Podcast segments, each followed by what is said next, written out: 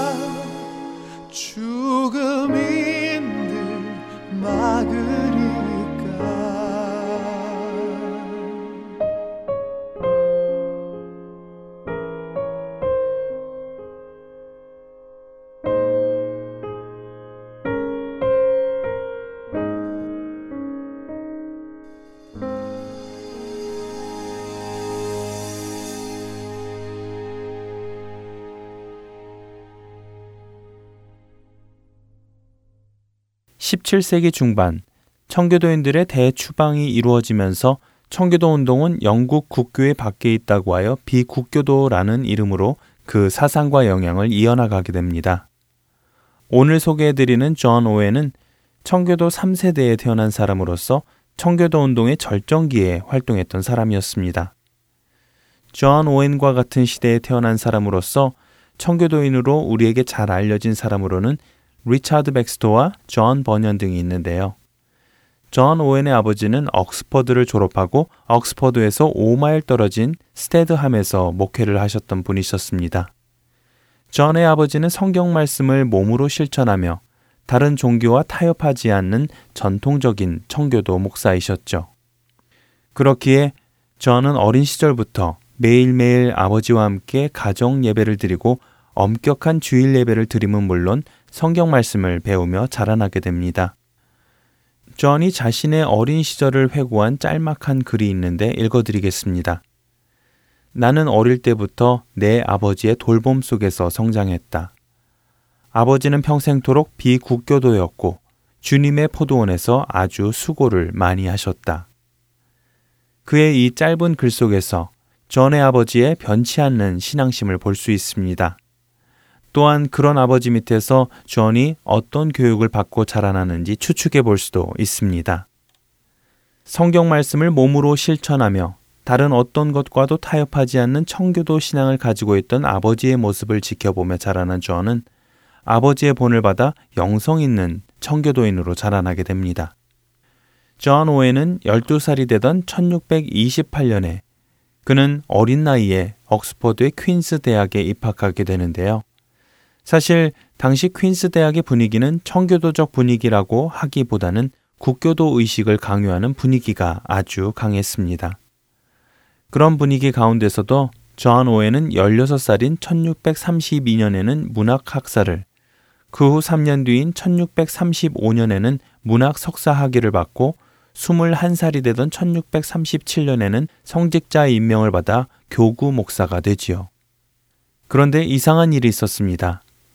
오해는 이처럼 26살이 되던 1642년 말까지 말씀에 대한 지식은 계속해서 늘어갔지만 구원에 대한 확신은 없었던 것입니다.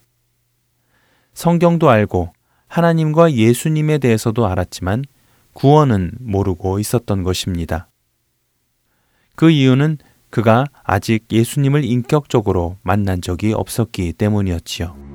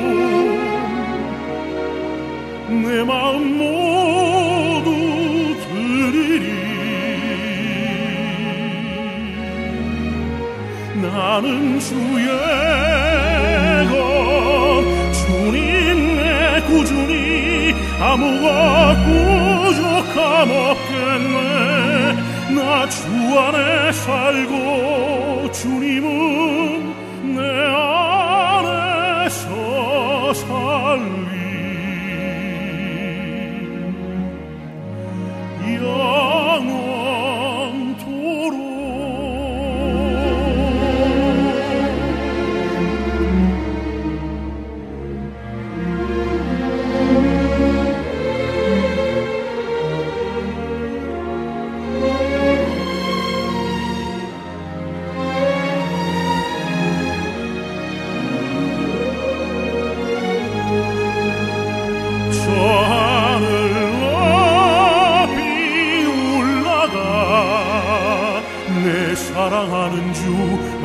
알 수 있을까? 저 바다 끝에 달려가 내 사랑 내 주님을 배울 수 있을까?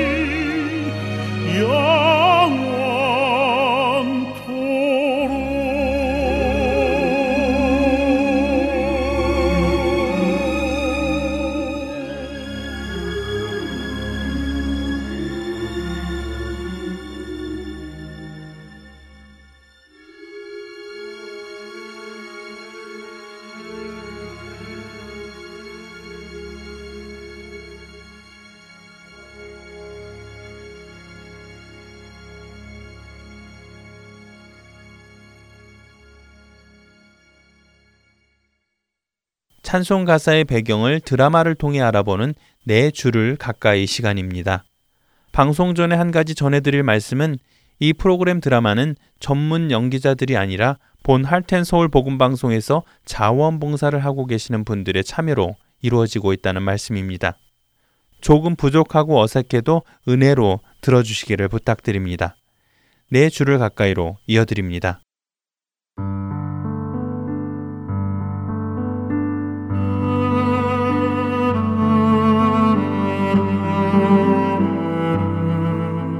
애청자 여러분 안녕하세요. 여러분들과 함께 찬송의 배경을 살펴보며 그 찬송이 지닌 의미를 더 깊이 되새겨보는 시간 내 주를 가까이 진행의 김금자입니다. 예수님께서 제자들에게 기도를 가르쳐 주실 때 하나님의 뜻이 하늘에서 이루어진 것처럼 이 땅에서도 이루어지기를 간구하도록 가르치셨습니다. 우리는 하나님의 뜻이 가장 선하고 좋고 완벽하다는 것을 잘 압니다.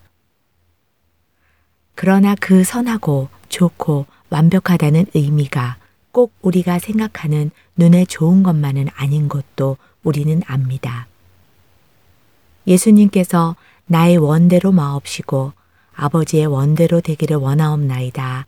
라고 기도하셨을 때 하나님께서는 인류를 구원하실 선하고 좋고 완벽한 뜻에 따라 그 아들 예수 그리스도께서 십자가에 달리게 허락하셨습니다. 그 뜻이 이루어지던 시간이 예수님께는 고통스럽고 힘들었던 시간이었습니다. 또한 많은 사도들이 하나님의 선하신 뜻을 따라 고통 속에서 순교해 갔습니다. 바로 이런 사실들을 우리는 잘 알기에 그분의 뜻이 선하고 좋고 완벽함을 알면서도 막상 주의 뜻대로 이루어지기를 원합니다. 라고 고백하기가 쉽지 않습니다.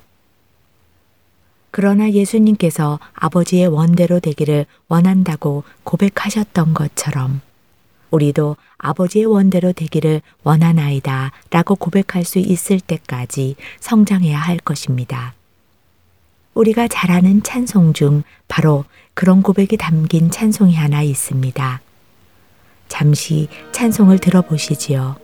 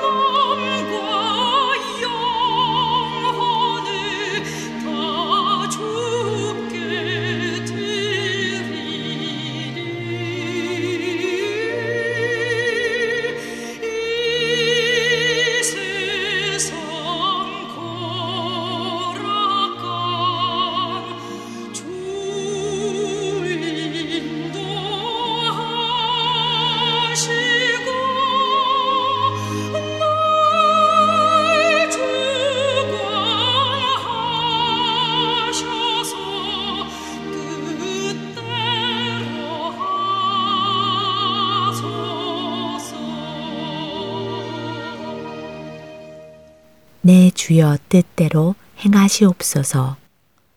온몸과 영혼을 다 죽게 드리니 이 세상 고락간 주인도 하시고 날 주관하셔서 뜻대로 하소서. 내 주여 뜻대로 행하시옵소서. 큰 근심 중에도 낙심케 마소서.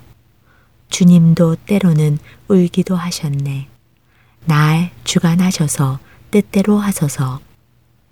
이 찬송을 작사한 사람은 벤자민 슈몰크라는 사람입니다. 그는 1672년 독일 실레지아에서 목사의 아들로 태어났지요. 아버지의 뒤를 이어 신학 공부를 하고 목사가 된 벤자민 슈몰크는 29살이 되었던 1701년 고향으로 돌아옵니다. 그가 고향으로 돌아오던 당시 유럽은 30년간의 캐톨릭과 개신교의 종교 전쟁으로 인해 많은 인명과 재산을 잃은 상태였습니다. 그리고 그가 살던 독일은 흑사병까지 돌아서 정말 암흑과도 같은 시기였지요. 그는 어떤 상황에서 내 주여 뜻대로 행하시옵소서 라고 고백할 수 있었을까요? 드라마를 통해 만나보시겠습니다.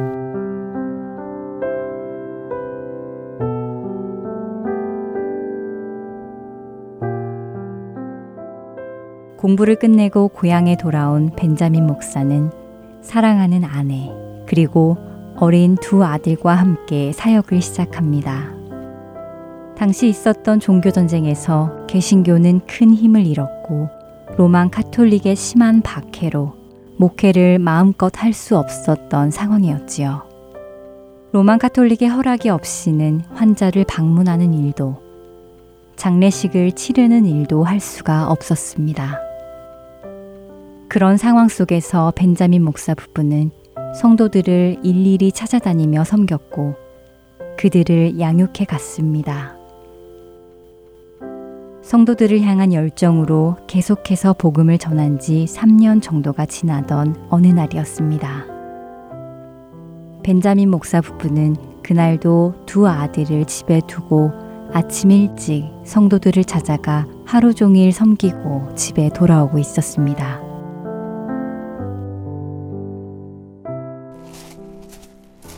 여보, 오늘도 고생 많았지요? 아니에요. 고생은요. 다 주님을 위해서 하는 일인걸요. 그나저나 몸은 괜찮으세요? 아까 기도하실 때 기침을 많이 하시던데. 어서 가서 오늘은 푹 쉬도록 하세요.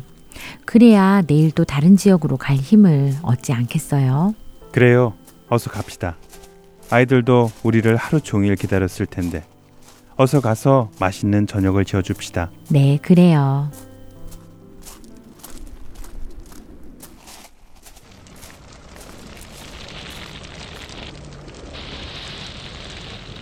어, 여보, 저, 저, 저, 저, 우리 집에, 우리 집에 있는 쪽에 불이 난 것 같아요. 아니, 설마 우리 집은 아니겠지요?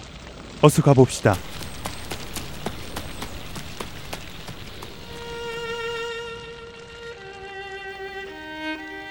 설마 하는 마음과 함께 불이 타고 있는 집 쪽으로 뛰어가던 벤자민 부부의 눈에는 믿고 싶지 않은 장면이 보이기 시작합니다.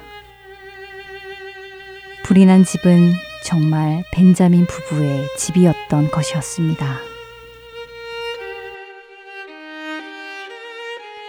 얘들아! 얘들아! 얘들아!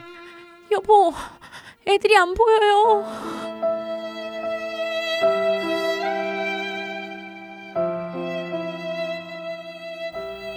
통나무로 된 벤자민 부부의 집은 금세 타서 재만 남게 되었습니다. 잿더미가 된 집 속을 헤집던 벤자민 부부는 까맣게 탄 두 아들 시신을 찾게 되었습니다. 두 아들의 시신을 끌어안고 부부는 말을 잃었습니다. 멍하니 정신을 잃고 망연자실하고 있던 부부는 이내 울부짖으며 하나님께 부르짖기 시작합니다. 절망과 비탄에 빠진 부모의 부르짖음은 공허한 하늘에 메아리 쳤습니다.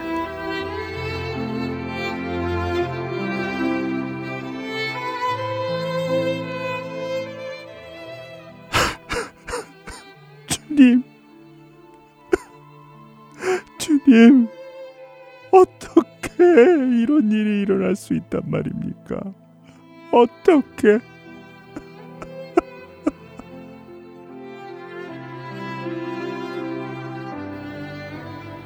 허망한 마음으로 주님 앞에 울며 탄식하던 벤자민 목사. 그런데 그 순간 그의 마음 속에는 십자가를 지시기 전 겟세만의 동산에서 땀에 핏방울이 섞여 나오도록 기도하셨던 예수님의 모습이 떠올랐습니다.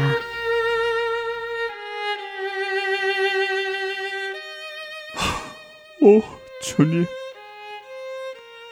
이제야 주님께서 왜 그렇게 힘들게 기도하셨는지 알 수 있을 것 같습니다.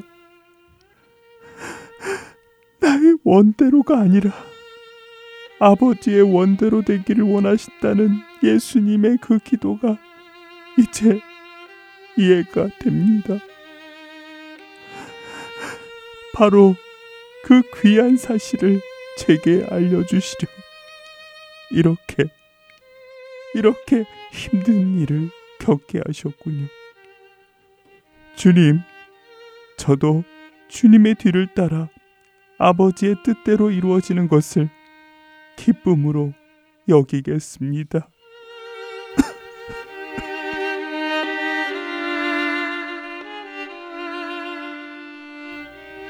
하나님 아버지의 뜻대로 이루어지는 것이 예수 그리스도께서 원하셨던 것이며 그것을 통해 하나님의 영광이 드러난 것을 깨달은 벤자민 목사는 자신 역시 그렇게 하나님 아버지의 뜻이 이루어지는 것을 기쁘게 생각하며 살아갈 것을 주 앞에 약속합니다. 그리고 그 약속을 시로 만든 것이 바로 찬송가 내 주여 뜻대로가 된 것입니다.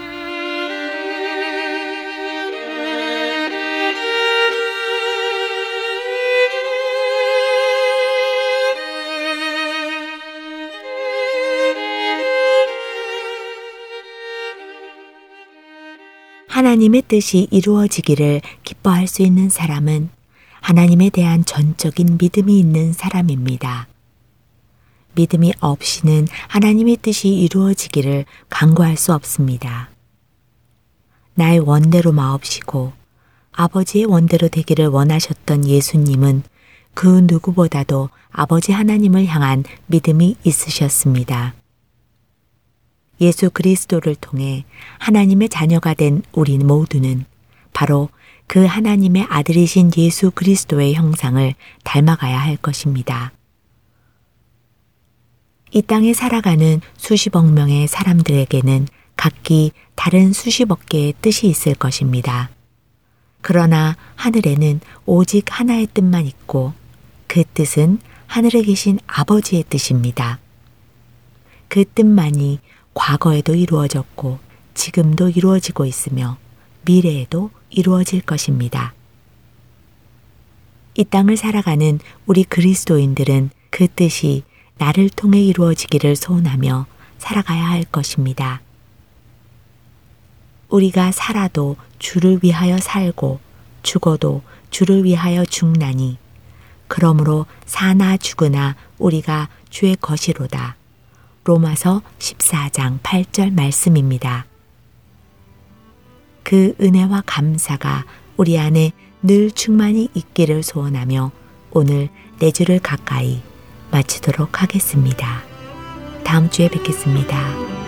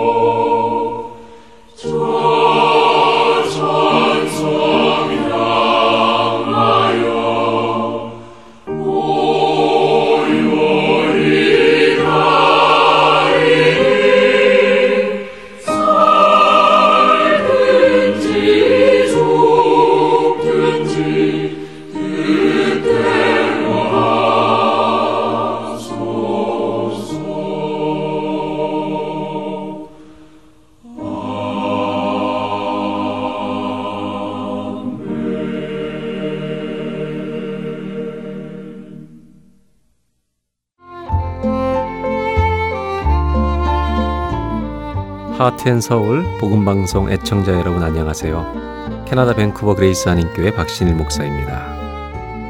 복음을 전하는 일은 모든 그리스도인들에게 맡겨진 사명입니다.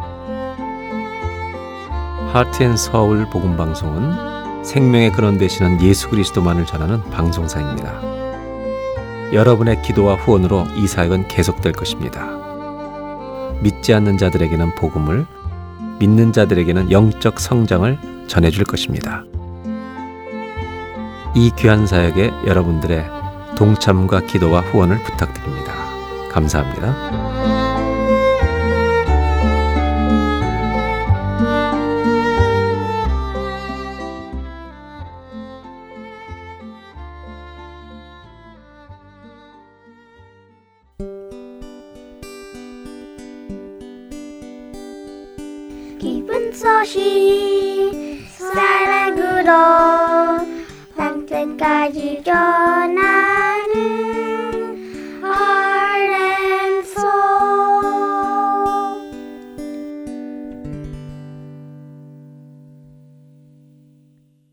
한국 극동방송에서 제공하는 성경의 파노라마로 이어드립니다. 오늘은 고린도 후서에 대해 나누어 주십니다.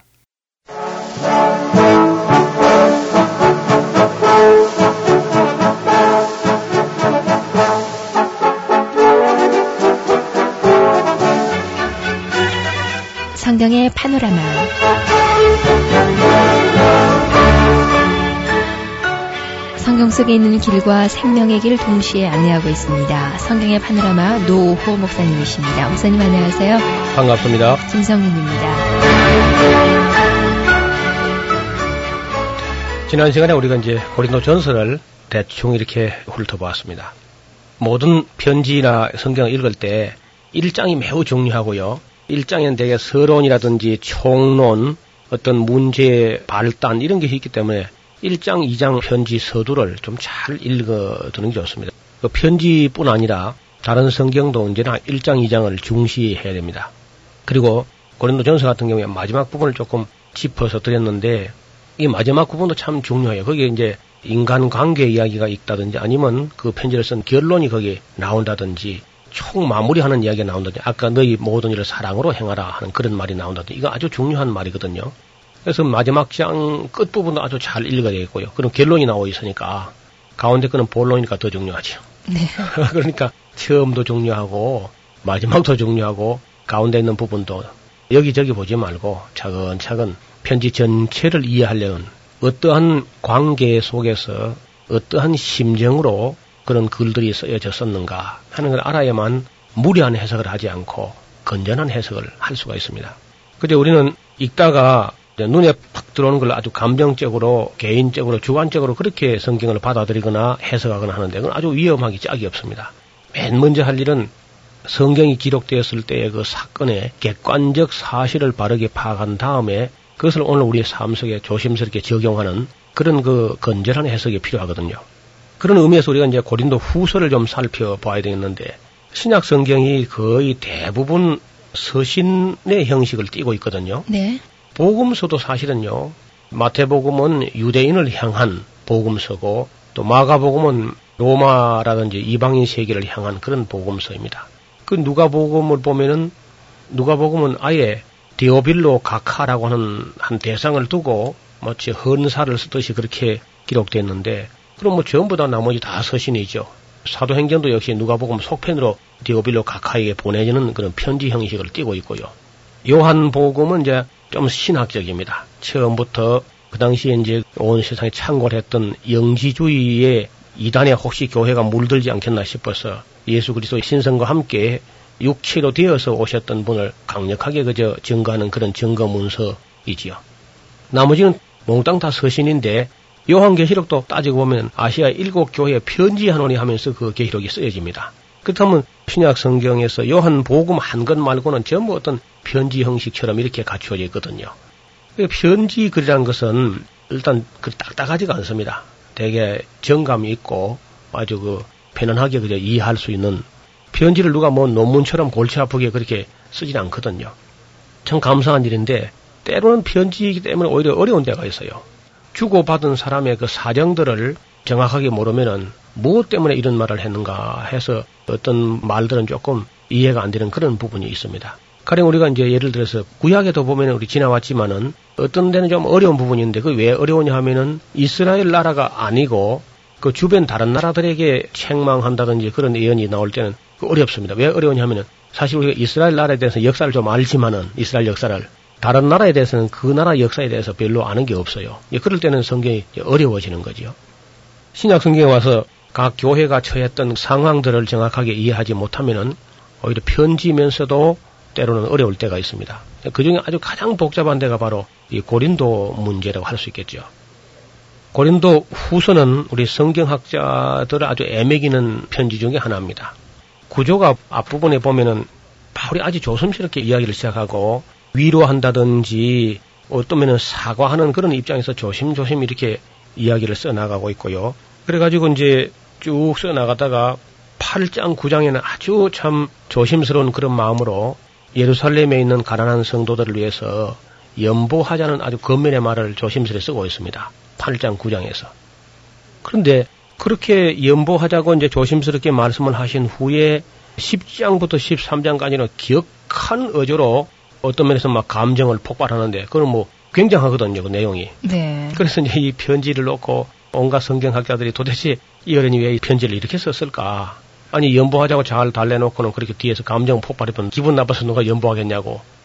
그래서 성경 본문 자체를 올바르게 파악하는데 고린도 후서는 어려움이 있습니다. 다른 서신은 뭐 그런 게 없는데 고린도 후서는 상당히 그렇게 곤란하게 만들지요. 만약 우리가 그렇게 성경을 이렇게 공부하지 않고 단지 뭐 지금까지처럼 뭐 요절 한두 절 대부분 이 성도들이 고린도 후서에서 그저 절겨 암송하고 하는 요절은 한 두 구절이 있어요.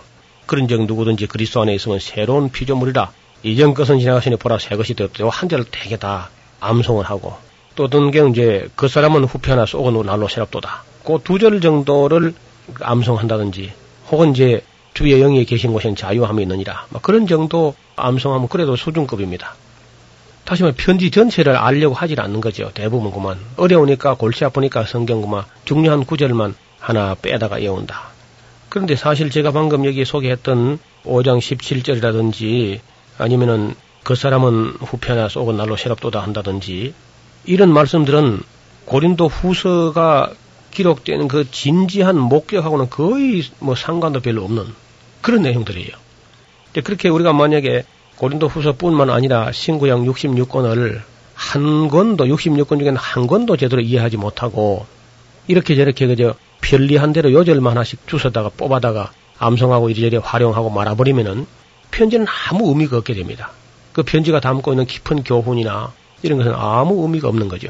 그래서 지금까지 우리가 기껏 성경 공부한다는 것이 그런 식으로 해버리고 또 이제 강해 설교를 하는 경우도 편지 한 장 그저 고린도 후서 전체에 1장부터 13장까지를 한 번 설교나 두 번 설교 때 끝장을 내볼 정도로 이거 압축을 빨리 해버려야 사람들 마음속에 속히 이 편지가 들어올 텐데 한 절 가지고 막 한 30분씩 한 주간씩 이렇게 지나가게 되면은 너무 긴 시간에 걸쳐서 성경이 읽혀지기 때문에 전체가 들어오질 않아요. 네. 이렇게 이제 우리가 성경을 배우는 사람이나 가르치는 사람들이 조금 더 생각해 볼 문제라고 봅니다. 편지가 한 장 왔으면 금방 단숨에 다 읽어야 되죠. 그렇죠. 예, 그렇게 해야 편지가 쏙 들어오는데 한 절 읽어놓고 뭐 또 일주일 있다가 또 한 절 읽고 나면 뭐 앞에 다 까먹고 네. 앞뒤 연결도 안 되고 그리고 또 과잉 해석이나 지나친 해석은 성경 기록되는 목적에서 벗어나는 위험이 상당히 있습니다. 그래서 성경을 특별히 그 서신서 같은 경우는 가능하면 짧은 시간에 단숨에 일단 다 읽어놓고 저희 교수는 좀 그렇게 해봅니다. 웬만한 서신 같은 거는 하루 저녁 설교 아니면 두 번 설교 정도에서 이렇게 정리를 해보는 그런 방법을 취하고 있습니다. 그러니까 성도들에게 귀에 들린다는 거죠. 그리고 편지가 오고 간 그 사연을 먼저 그 당시의 그 분위기 아니면 사정 그 기록한 사람의 심정 이런 것을 이제 살펴서 소개한 다음에 그냥 편지를 쭉 읽으면은요 전부 이해가 되는 거라요. 그래서 설교할 때보다 더 쉽게 성경 자체를 설명한 다음에 거기서 읽어주면은 성경이 쉽게 그저 마음속에 들어온다는 겁니다. 먼저 고린도 후서 1장에서 보면 굉장히 그 위로라는 말을 여러 번 하는데 아마 공부하시는 분들은 여기 바울이 고린도 교인들을 꽤 많이 위로하고 있구나 하는 것을 느낄 수가 있을 겁니다. 그리고 바울이 이제 두 번 이미 갔다 왔었고 세 번째 지금 가려고 하고 있는 그런 이야기를 쓰고 있고요. 더 이제 안타까운 일은 아까 전에 우리가 읽었던 고린도 전설을 디모제가 가지고 갔는데 그것을 받아본 고린도 교인들의 반응이 참 문제였어요. 그걸 읽어보고 아 이게 바로 진리고 이게 사실이고 이렇구나 하고 깨닫고 교회가 달라졌으면 얼마나 좋겠습니까? 그런데 그게 그렇게 된 게 아니고 고린도 교인들이 또 다시 바울에 대해서 함부로 말하는 사람들이 막 생겨난 겁니다. 심지어 어떤 못돼 먹은 그 고린도 교인들이 바울을 다리 못 차서 난 사람 같으다. 아, 네. 만삭되지 못하게 난자 같다. 바울이 자기가 하고 싶어 한 게 아니고 고린도 교인들이 늘상 그저 몇몇 사람들이 고리 말을 한 겁니다. 그건 왜 그러냐면은 우리가 뭐 좀 외람된 얘기입니다만은 바울이 외모가 그리 출중하지 못했다 그래요. 키가 좀 작은 편에 속하고 머리가 이게 대머리처럼 되어 있고 눈썹은 또 진한 눈썹이 한테 붙었고 양쪽 눈썹이 코는 매부리 코고 다리는 이게 안장다리처럼 됐고 말은 따따붙하고 병은 있어가지고 눈이 침침하고 여러 가지 질병 때문에 늘 옆구리에 찌르는 것이 있고 결혼도 하지 않았고 이제 이렇게 하니까 외모가 뭐 그렇게 출중하지 않죠. 그런데 그의 얼굴이 때로는 사람이고 때로는 천사더라 그런 기록이 남아 있거든요. 네. 외모가 그런데도 불구하고 때로는 그 얼굴이 천사고 때로는 사람이더라 그런 말이 기록될 정도인데 어떻든 이제 바울의 어떤 영성이나 그의 진정한 실력을 알지 못하는 사람들은 대개 그것만 보기 쉽습니다. 허우대만. 볼 때 뭐 남자가 그렇게 체구가 너무 왜소하고 약하고 하면 이제 그 밀시당해 싶고 또 바울이 웅변이 없었다 그래요.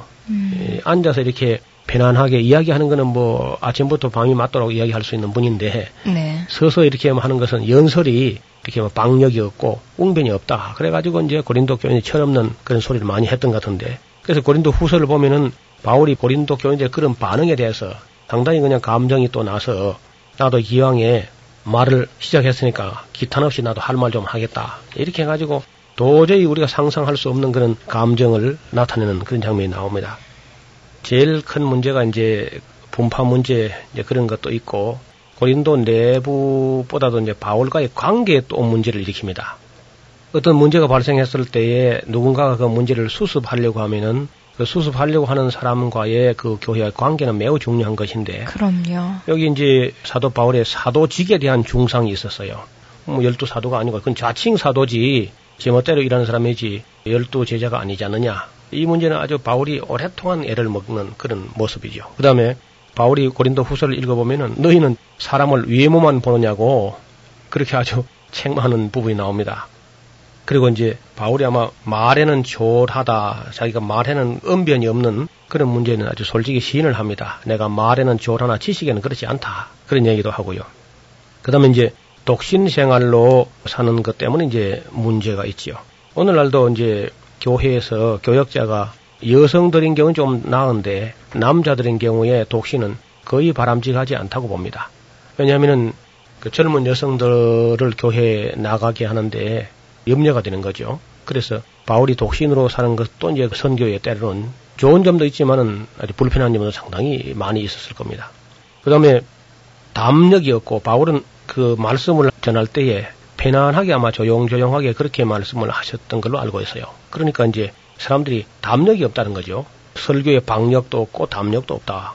그리고 이제 바울이 한번 그 고린도 교회를 방문할 계획을 이야기하고 내가 한번 가겠다고 했는데 안 간 적이 있습니다. 그래 놓고는 안 간 것인지 못 간 것인지 이제 우리가 해석하는 사람 따라서 다른데 바울은 내가 가지 않은 것은 너희를 아끼기 위해서 안 갔다 이렇게 말하는데 고린도 교인들은 아니 성령으로 행하는 사람 같으면은 온다고 해서 와야지 무슨 온다고 해놓고는 아니 아니 이렇게 할 수 있느냐. 이해했으면 당연히 그래 해야지. 이해해놓고 어떻게 아니 아니 그렇게 할 수 있느냐. 그 성령으로 하는 것이 아니다.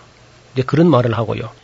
또 어떤 사람들이 바울의 이제 외모를 생각하면서 정말 그 사람 속에 무슨 그리스도 영이 정말 들어있는가? 어, 그 증거가 도대체 뭐냐? 바울 속에 그리스도 영이 들어있다면 그 증거가 도대체 뭐냐? 이런 말을 또 이제 함부로 하는 겁니다. 네. 그- 그런 거 보면 고린도 교회 사람들의 수준이 알만하죠. 말을 함부로 하는 거예요. 그리고 이제 사례금을 거기 있을 때는 늘 안 받았는데 바울이 천막 깁는 일을 하고 또 마게도냐 사람들이 바울의 선교비를 보내줘 가지고 그래서 고린도에서는 전혀 사례를 받지 않고 그렇게 일을 했는데 바울이 그걸 권리가 없어서 그런 것이 아니고 복음에 장애가 되지 않게 하려고 일부러 그렇게 한다. 그건 바울이 자기 원칙이죠. 이런 걸 가지고도 또다시 이제 말이 많았습니다. 더 나아가서 이제 바울에게 있어서 몸에 그 질병이 아마 무슨 병인지 정확하게는 알 수가 없어요. 없으나 어떻든 그것이 본인에게도 참 부담이 되고 심지어는 보는 사람들에게도 시험이 될 정도였다는 겁니다. 바울의 육체에 있는 사단의 가시가. 그 갈라디아서 쓴 데도 보면은 너희를 시험하는 것이 내 육체에 있으되 너희가 이것을 버리지도 아니하고 없인 여기지도 아니하고 그리스도 예수같이 천사같이 영접하였지 않았는가. 그런 말을 하는 거 보면은 바울에게 있었던 어떤 그 치명적인 육체적인 결함이 있었던 것 같아요. 그래서 이 병을 좀 낫게 해 주셨으면 좋겠습니다. 기왕에 저를 일시키시려면은 이 병부터 좀 고쳐 주옵소서 아마 주님께 간절히 기도했던가 봐요. 네. 아니 뭐 바울을 통해서 다른 사람의 병이 많이 낫지 않습니까? 그 다른 사람 병은 나는데 바울이 자신이 병이 안 나으니까 그 철딱선이 없는 또 그리노 교인들이 무슨 지혜가 있든지 무슨 결함이 있으니까 안 낫지 왜 남의 병은 나는데 바울 자기 병은 안 낫는가 이렇게 해가지고 이제 바울의 속을 저기 썩이고 있는 그런 장면이 있습니다. 그 바울을 이제 외모를 가지고 자꾸 무시하고 하니까 바울이 고린도 후서 10장, 11장 여기 넘어가면 뭐 아주 자기 항변을 우리가 상상하기 어려울 정도로 격한 감정으로 또 해명을 하는데 이제는 이것은 내가 지금 하는 것은 주를 따라 하는 게 아니고 나도 지금 화가 났기 때문에 기탄 없이 좀 나도 할 말 좀 하겠다. 뭐 이렇게 나오는 거예요. 어떤 바울은 기록하다가 이 부분은 주를 따라 하는 게 아니다. 또 어떤 분은 내가 명하지만 이것은 주의 명령인 줄 알라. 이렇게 구분이 나요. 네. 그런데 물론 그 편지 속에 있는 건데 그걸 하나님께서 빼지 않고 이거는 주를 따라 하는 말이 아니다 할지라도 역시 바울은 주 안에 있습니다. 완전히 그의 생각이라든지 이런 거죠. 그러니까 다시 말하면 감정 폭발을 한다 할지라도 자기는 이것이 성경이 될 거라 생각하지 않고 완전히 감정이 나서 쓰는 거니까 이건 주를 따라 하는 말이 아니다. 그러 쓰고 있지만은 하나님께서는 바울이 감정을 폭발할 때도 주님 밖을 나가 있지 않고 주님 안에 있었다는 겁니다. 그래서 결국은 그 편지들이 다 성경이 되었는데 바울 자기 자신이 생각할 때는 이거는 주를 따라 하는 말이 아니고 나도 지금 화가 났기 때문에 내 할 말을 좀 다 한다. 그렇게 이야기를 합니다. 10장을 한번 펴보시면요. 우리는 다른 사람들처럼 남의 걸 가지고 자랑한다든지 자기 자신을 가지고 자기 자신을 비교하면서 자랑하는 그런 것이 아니다. 그런 얘기를 합니다. 우리가 어떤 자기를 칭찬하는 자로 더불어 감히 짝하며 비교할 수 없노라. 그러나 저희가 자기로서 자기를 헤아리고 자기로서 자기를 비교하니 지혜가 없도다. 그는 바울을 반대하는 고린도의 어떤 사람들을 놓고 하는 말이죠. 그러나 우리는 분량밖에 자랑을 하지 않고 오직 하나님이 우리에게 분량으로 나눠주신 그 분량의 한계를 따라 사노니 곧 너희에게까지 이른 것이라. 그런 얘기를 합니다. 그리고 이제 11장에 넘어가면 바울이 한번 자랑을 한번 해보겠다는 거죠. 원컨대 너희는 나의 좀 어리석은 것을 용납하라. 청컨대 나를 용납하라. 내가 하나님의 열심을 가지고 너희를 위하여 열심 내는데 사실은 내가 너희를 정결한 처녀로서 한 남편인 그리스도께 드리려고 중매하는 그런 자세다. 뱀이 그 간사한 계교를 가지고 하와를 이와를 미혹한 것 같이 너희 마음이 그리스도를 향하는 진실함과 깨끗하면서 떠나서 부패할까 정말 내가 두려워한다. 만일 누가 가서 우리의 전파하지 않은 다른 예수를 전파하거나 혹 너희가 받지 않은 다른 영을 받게 할 때는 다른 영을 받게 하거나 혹 너희에 받지 않은 다른 복음을 받게 할 때는 너희가 어떻게 잘 용납하느냐. 내가 지극히 큰 사도들보다 부족한 것이 조금도 없는 줄 생각하노라. 내가 비록 말에는 좋으나 지식에는 그렇지 아니하니 이것을 우리가 모든 사람 가운데서 모든 일로 너에게 나타내서노라. 내가 너희를 높이려고 나를 낮추어서 하나님의 복음을 값없이 너에게 전함으로 죄를 지은 것인가? 내가 너희를 위해 다른 여러 교회에서 요를 받은 것이 그럼 탈취한 것이란 말인가? 아, 이런 식으로 이제 따지는 겁니다. 또 내가 너에게 있어서 용도가 사실 부족하지만 아무에게도 누를 끼치지 아니한 것은 마게도냐에서 오는 형제들이 나의 부족한 것을 보충하였습니다. 내가 모든 일에 너희에게 피를 끼치지 않기 위하여 스스로 조심하였거니와 또 조심하리라. 그리스도의 진리가 내 속에 있기 때문에 아가야 지방에서 나의 이 자랑은 절대로 막히지 않을 것이다. 어떠한 연고냐? 내가 너희를 사랑하지 아니함이냐? 하나님이 아시느니라. 내가 하는 것을 또 하리니 기회를 찾는 자들의 그 기회를 끊어서 저희로 하여금 그 자랑하는 일에 대하여 우리와 같이 되게 하려 합니다. 그렇게 말합니다. 저런 사람들은 거짓 사도요 개희울의 역군이니 자기를 그리스도의 사도로 가장을 하고 있지만은 사실은 사단의 일꾼들이다. 이것이 이상한 일이 아니다 말이죠. 사단도 때로는 자기를 광명의 천사로 가정하는 것이 거의 작은 일이 아니다. 예사가 뭐 흔히 있을 수 있는 일이다. 그러므로 사단의 일꾼들도 자기를 의의 일꾼으로 가장하는 것이 또한 큰 일이 아니라 저희의 결국은 그 행위대로 되리라. 내가 다시 말하는데 누구든지 나를 어리석은 자로 여기지 말라. 만일 그러하더라도 나를 조금 자랑하기 어리석은 자로 받으라. 11장 17절에 보면요. 내가 말하는 것은 주를 따라하는 말이 아니요. 오직 어리석은 자와 같이 기탄 없이 자랑하노라. 이런 말을 쓸 때는 정말 자기는 이게 성경이 될 거라 생각 아닙니다, 전혀. 그러니까 주를 따라 하는 말이 아니라는 거예요, 지금 말하는 바울 자신이. 그러나 우리가 볼 때는 그래도 주님은 역시 그를 붙들고 있었고 분노를 터뜨릴 때도 거짓이 아니고 감정만이 아니고 사실을 말한다는 겁니다. 어, 여러 사람이 육체를 따라 자랑한다면 나도 자랑하겠다. 너희는 지혜로운 자로서 어리석은 자들을 어떻게 그렇게 잘 용납하느냐. 누가 너희를 종으로 삼거나 잡아먹거나 사로잡거나 자구하다 하거나 뺨을 칠지라도 너희가 어떻게 용납하느냐. 우리가 약한 것 같이 나도 내가 욕되게 말하는데 그러나 누가 무슨 일에 담대하다면은 어리석은 말이지만 나도 담대할 수 있다. 어떻게 저희가 뭐 히브리인이라고 나도 그러하며라고 되어 있는데 나도 그러하며라는 말은 원어에는 없습니다. 저희가 히브리인이자 나도 하고 아주 강경하게 말하고 있습니다. 저희가 이스라엘이냐 나도 하고 이렇게 막 말이 탁탁 끊어지는 그런 장면이에요. 우리 어법에는 그렇지 않습니다만 어떻든 히브리어 원문에는 그러하며라는 그 단어는 없고 나도라는 말로 감정을 표시합니다. 저희가 그리스도의 일꾼이라고 정신 없는 말을 내가 하는지 모르겠지만 나는 더욱 그러하다.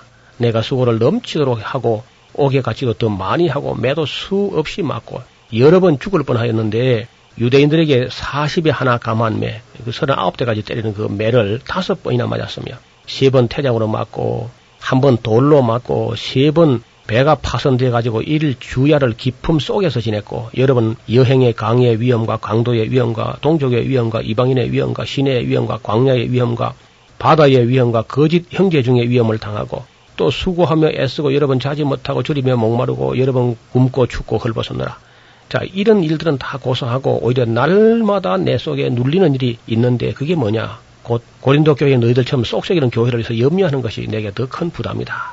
어? 모든 교회를 위해서 염려하는 것이라. 누가 약하면 내가 약하지 아니하며 누가 실족하게 되면 내가 애타하지 않더냐. 내가 부득불 자랑할지대 나의 약한 것을 자랑하리라. 주 예수의 아버지 영원히 찬송할 하나님이 나의 거짓말 아니하는 줄을 아시느니라.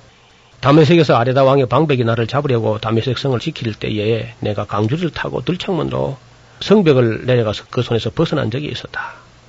그러면서 바울이 지금 12장에 가면서 굉장한 지금 자랑을 막 시도하려고 해요.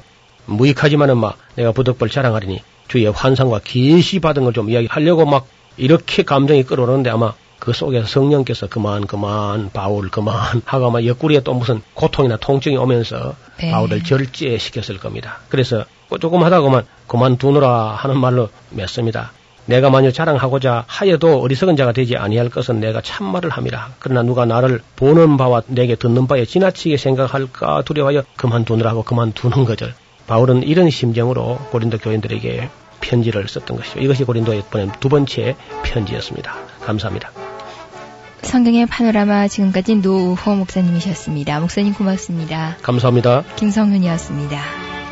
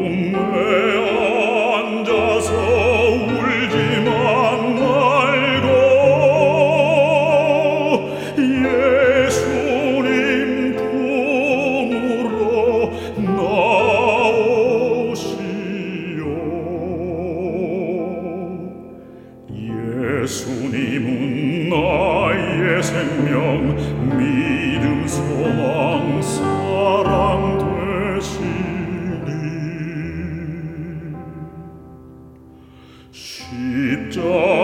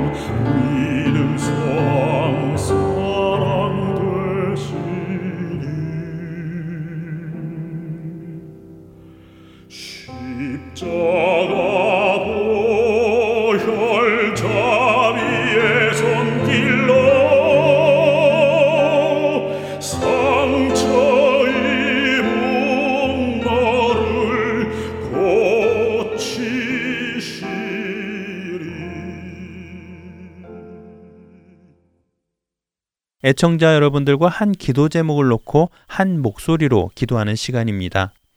이 시간은 이선미 진행자가 오늘 여러분들과 함께 드릴 기도 제목과 그 내용을 먼저 설명해 주실 것입니다. 그리고는 약 1분간 음악이 흐를 텐데요.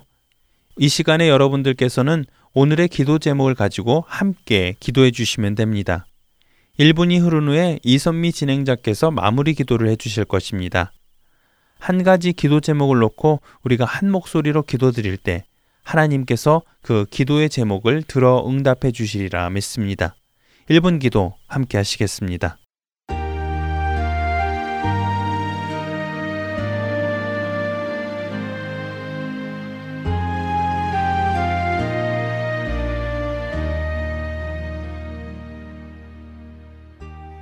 할텐 서울 복음 방송 1분 기도 시간입니다. 오늘 이 시간은 우리 자녀들을 위해 애청자 여러분들과 함께 기도드리기 원합니다.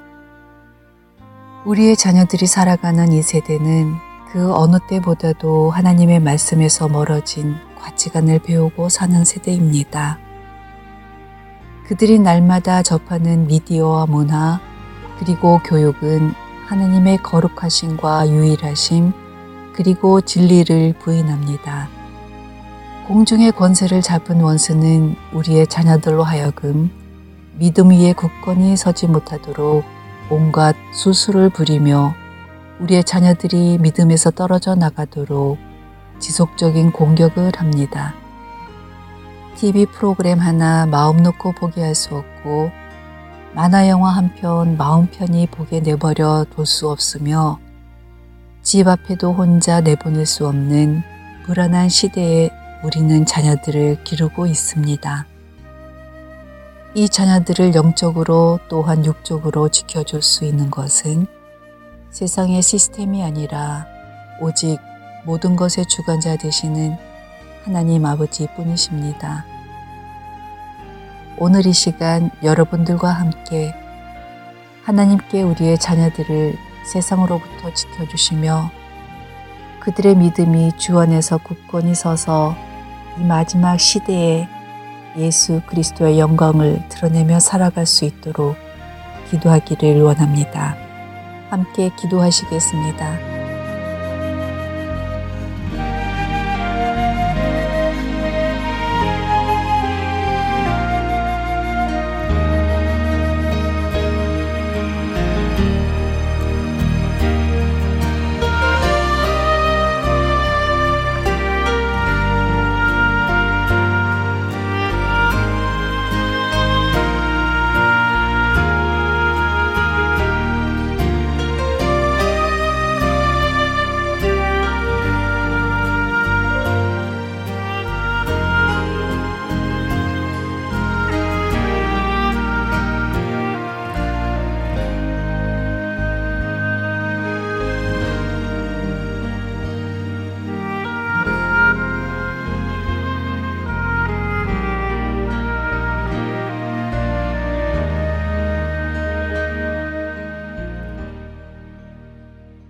우리의 목자 되시는 하나님 아버지, 우리의 자녀들을 지켜주시고 친히 키워주시기를 오늘 한 목소리로 기도드렸습니다.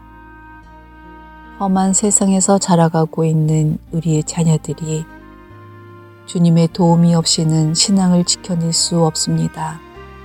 주님, 우리 자녀들을 불쌍히 여기시고 국률이 여겨주셔서 그들을 주님의 강하신 오른손으로 친히 보호하여 주시고 주 안에서 자라나게 하옵소서 우리의 기도에 응답하시는 하나님의 신실하심을 믿고 기도드렸사오니 응답하여 주시옵소서 우리의 구주 되시는 예수 그리스도의 이름으로 기도드렸습니다.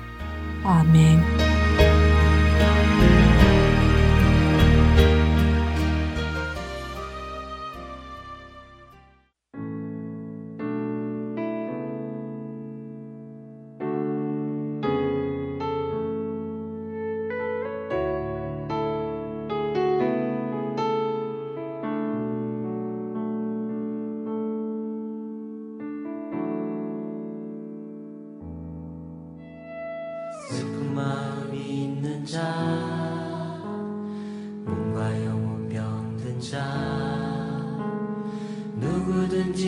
부르시오.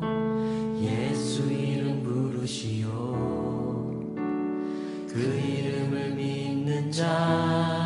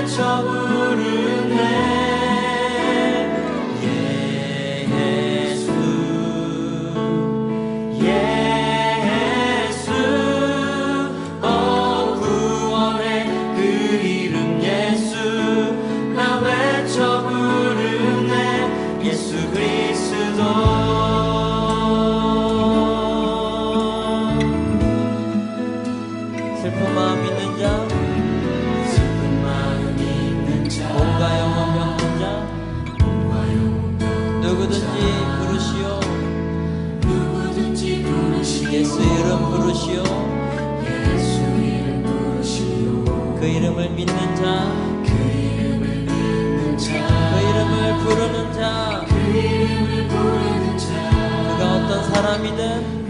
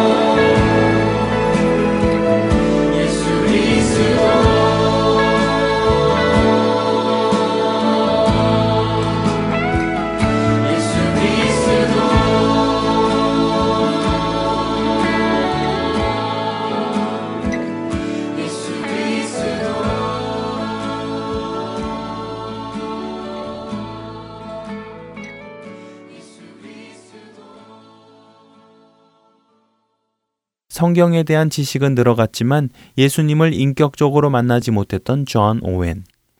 그런 그에게 회심의 사건이 전혀 예기치 않게 찾아옵니다.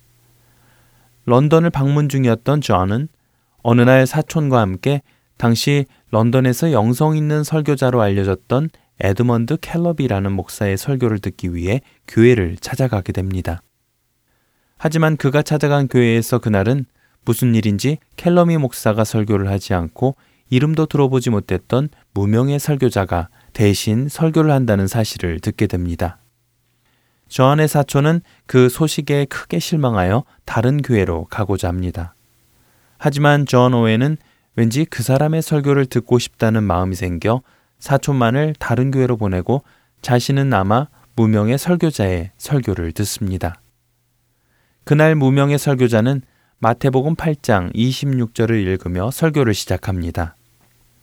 예수께서 이르시되 어찌하여 무서워하느냐 믿음이 작은 자들아 하시고 곧 일어나사 바람과 바다를 꾸짖으시니 아주 잔잔하게 되거늘.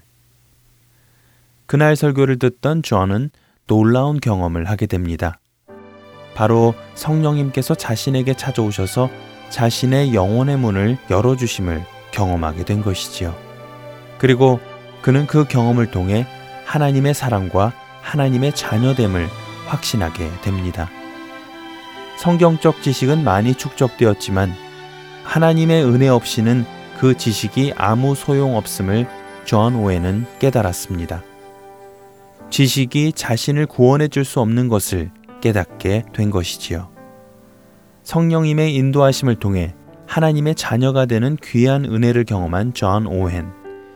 그의 변화된 삶의 이야기는 다음 주에 계속해서 전해드리도록 하겠습니다. 구성과 진행에 김민석이었습니다. 여러분 안녕히 계세요.